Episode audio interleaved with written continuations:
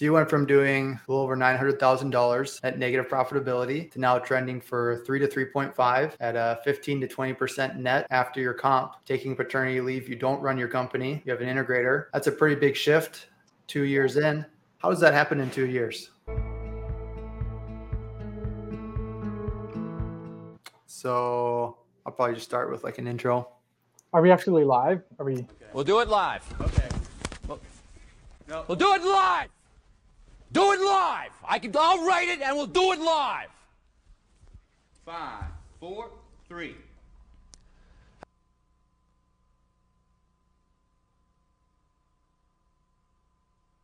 Nope, it's Or- not okay. live. This is recording. And then I edit it a lot. I do a lot of editing.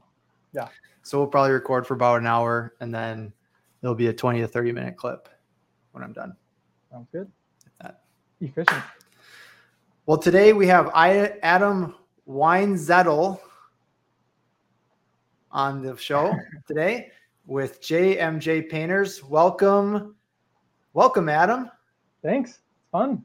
Good to see Great, you. great to have you here. You are a painting business owner. Why are you that? Why did you get into painting? Why do you own a painting company? Not what I planned on doing. I graduated college. I went and sold insurance and financial services, so basically insurance, with Northwestern Mutual, which Our customized business plans. Another leadership innovation available only from agents with Northwestern Mutual Life, the quiet company. we did that for about a year and a half. Was doing well. Had an employee, and then got married. Day one of the honeymoon, I felt the call on my heart in prayer. Just hey, this isn't what you're supposed to be doing. She said, okay, well let's yeah, we'll pray about that. We'll and then we talked about it. and we're like, yeah, I think this is I think this is what we're called to do. Uh, called so- to quit. Called to quit your job. yeah. Did you have painting as Nope. an idea then? No, no plan, no nothing. Okay. Just just quit the job. So I get home and sitting with my in-laws and I'm gonna quit my job. And he said, "Oh, that's great. What are you gonna do?" I thought about doing a ministry, um, and then just said, "You know, we're we feel like we're called into the marketplace." My wife's grandpa was a builder. The trades are kind of in the family. I have no background in the trades. I could learn to build a house, or I could learn one trade. What's the quickest trade to learn? Probably painting. So I Hmm. started painting. I painted for two weeks, and I'm like, my back hurts. I'm terrible at this. I could spend 10 years getting really good at this, or I could go hire guys who are good at it and got rolling. That was in 2019. Easy peasy, lemon squeezy. When you are painting a house, how do you paint a house? You hire painters and they go paint it and you make sure everything got done. And do you like to start with the siding or the trim? Depends on the color. It depends on like, are we doing window trim? And depends, are the soffits going trim color? What's the worst place that you have spilt paint? We had a dog roll in some paint that got spilled in a yard, like peel bond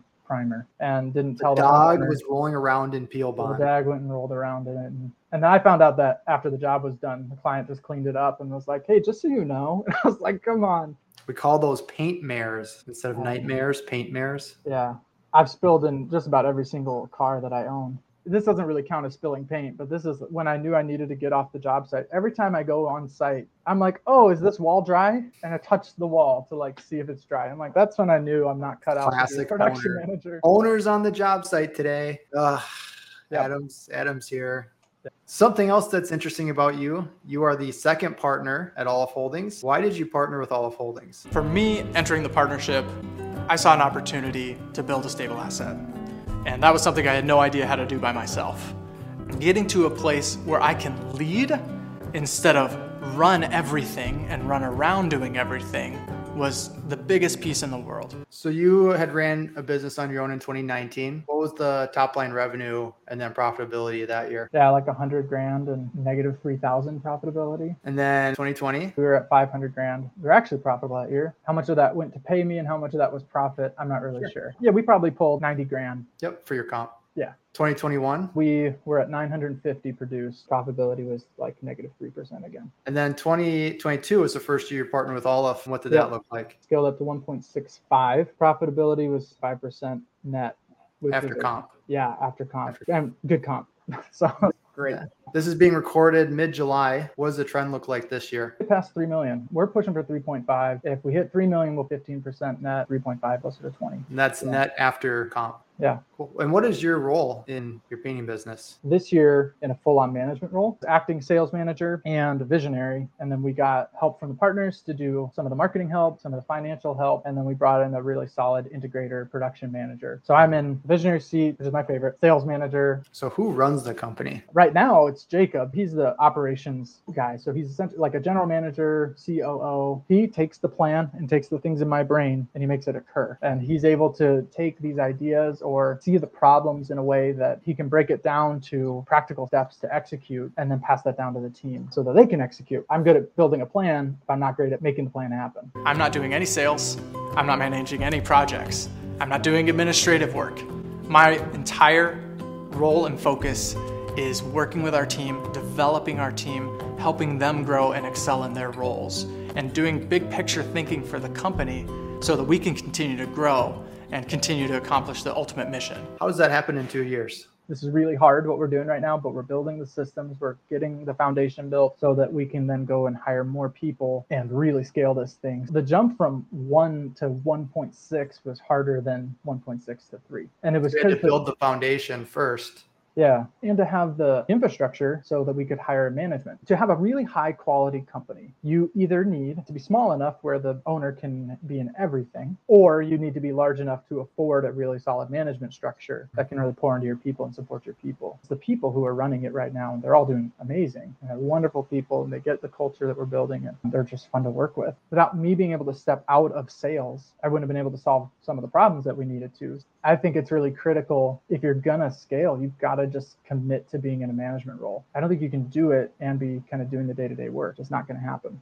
There's this thought I've been trying to think through. Maybe you could help me. Imagine that there's a turtle. There's a turtle and a rabbit, and they're racing. The turtle starts off with a head start and goes maybe this far. Actually, from your view, they go this way. goes this far, and now the rabbit gets to start after the turtle's halfway to the end. Now the rabbit starts to go and catch up, but by the time that the rabbit is caught up, the turtle has moved a little bit. So now the rabbit has to catch up again. But by the time the rabbit catches up again, that turtle has moved a little bit again. So now the rabbit has to catch up again.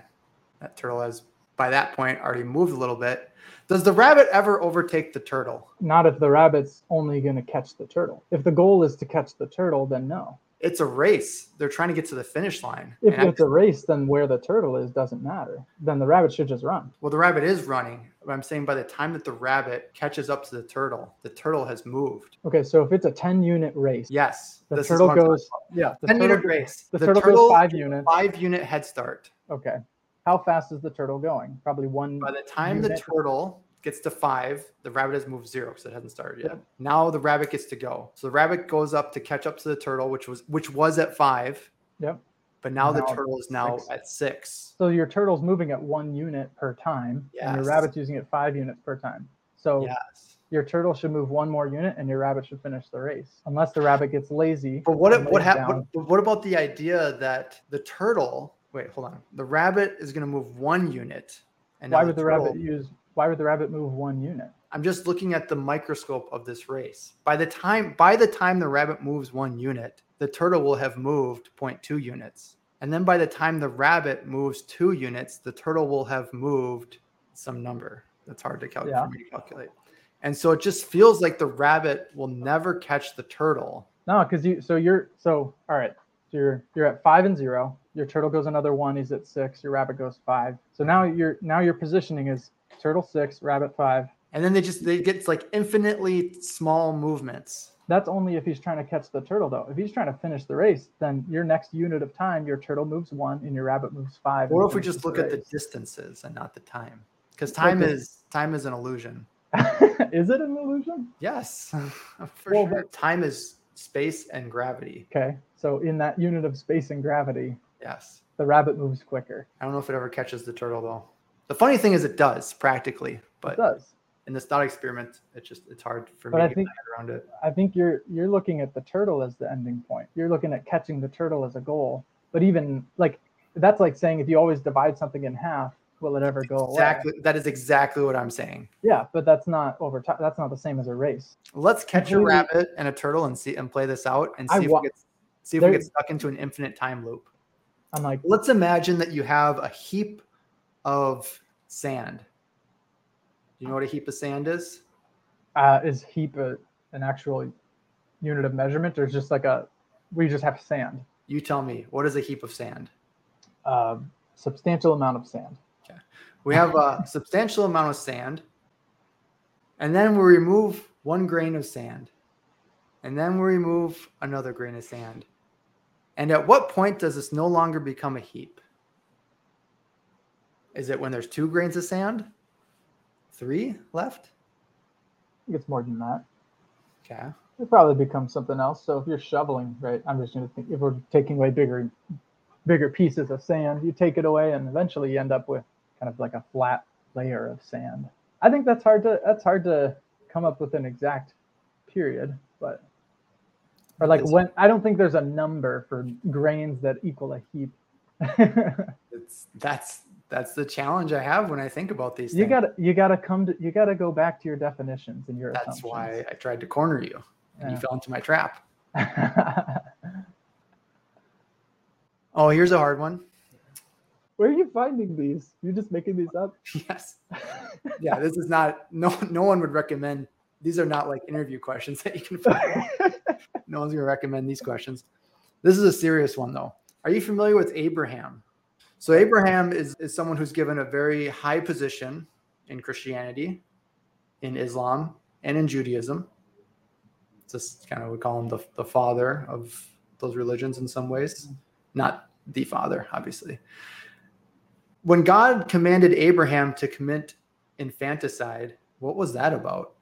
I think it says in the New Testament, he, God or Abraham believed that God could raise his son even from the dead.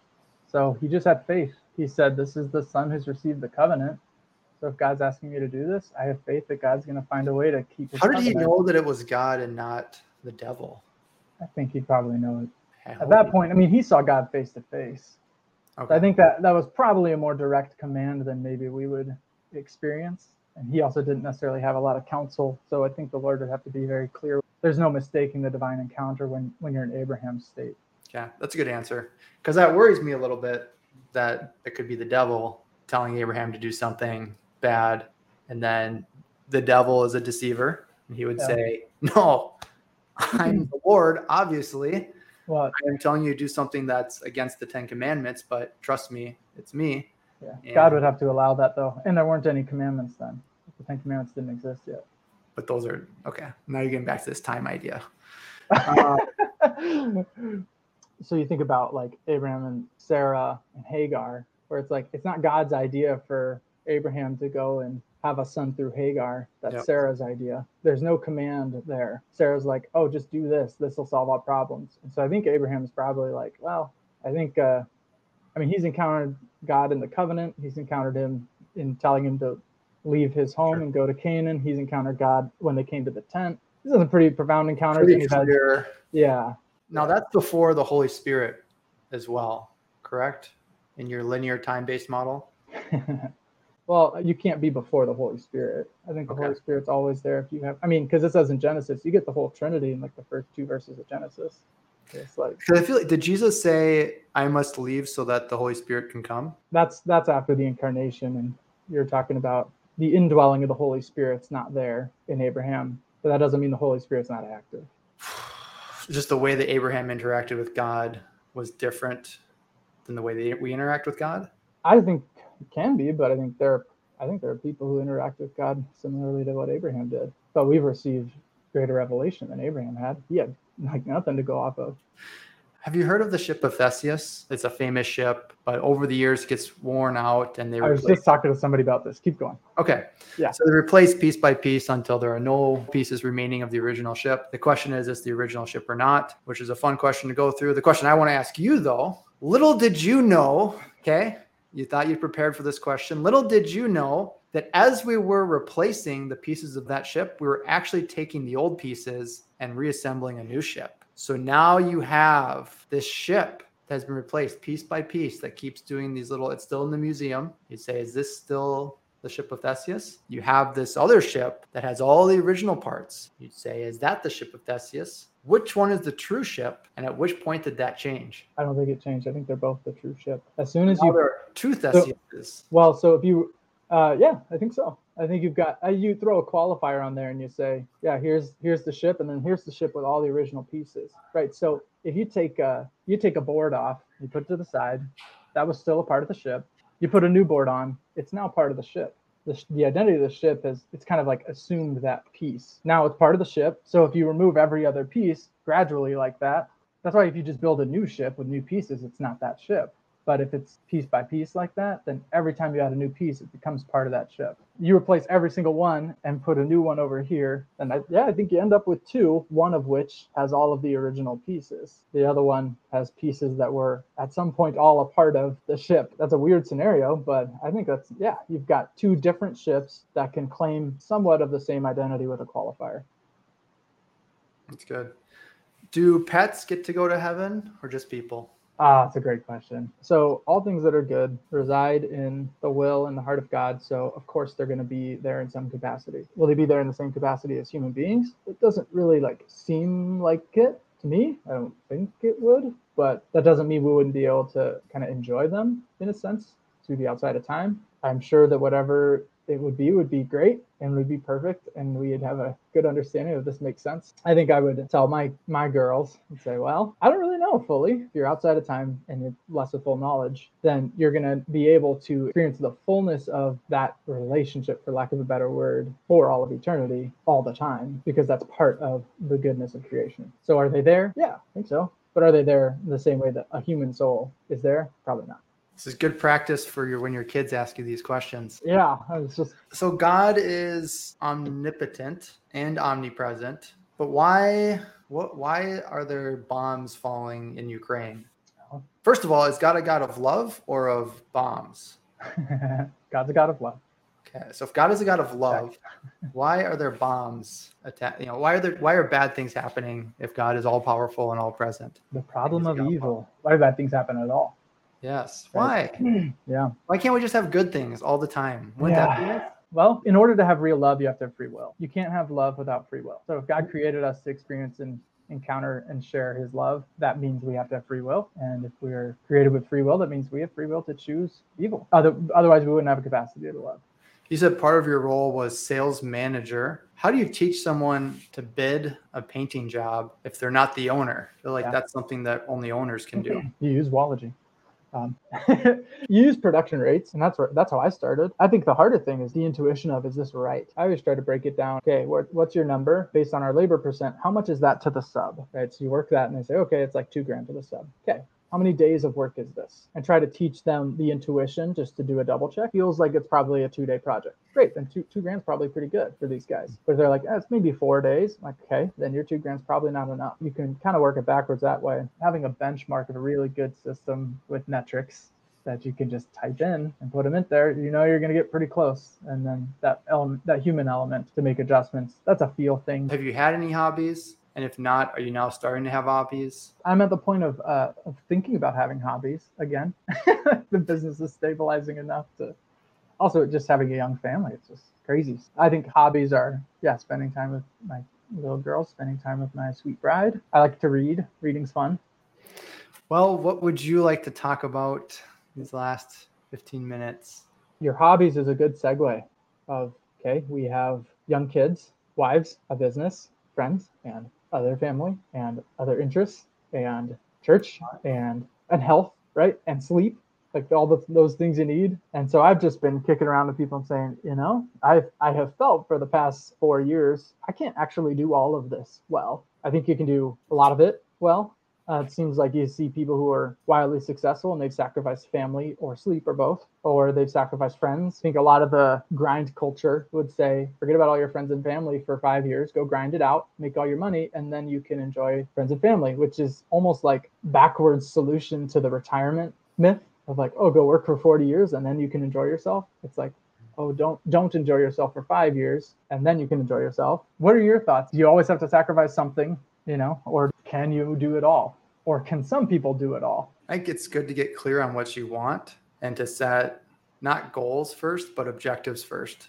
Set a direction before setting milestones. So, what is the direction you want to head in physically? What is the direction you want to head in vocationally and why? Direction you want to head in with your family and why, et cetera, et cetera.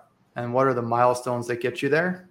and you're never serving the goals. The goals are there just to make sure that you're heading in the right direction to keep you on target. I think that helps a lot. I personally have more of an inclination of thinking about balance in in years or decades as opposed to every single day. Well, now now it's hard because I'm mostly retired, so I'm not I'm going to give you answers that aren't helpful. Well, talk about when you were when you were in it, when Yeah. you're in the thick of When it. I was in it, I think the way that you have balance is through communication. I was all very sacrificial to my physical well-being and the amount of time I spent at home for a number of years as I was building my business. But there was a clear understanding on both of those fronts that this was going to be do today what others won't, so I can do tomorrow. So we and I can do tomorrow what others can't. So there was good communication on that front. It doesn't mean that's easy doesn't mean that it always works out. It did it happened to work out for me. That's one way to do it, but it's not a right or wrong. It's more what is your passion and, and what type of person are you and what's your wiring. Sometimes to be extraordinary requires requires extraordinary effort. Just statistically, extraordinary is not for everybody.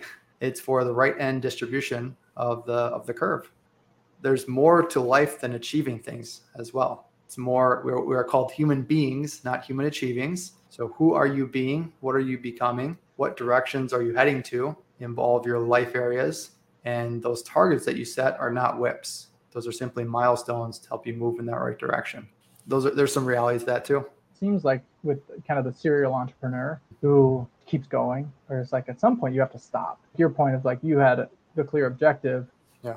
and then it's like okay, when do you get there? And when you get there, how do you stop? The objective should not be goals. An objective vocationally might be maximize my abilities and talents in the marketplace, provide opportunities for others. I would call objectives pretty vague. You could even say like physically, what is your physical goals? You know, you want to be able to do as you're called to do and you want to treat your body like a temple. That's not something that you stop doing after you complete a race or something. But that doesn't mean that you still train as hard 365 days of the year. You can still hit those objectives through recovery and, and chilling out for a little bit. What was your vocational objective?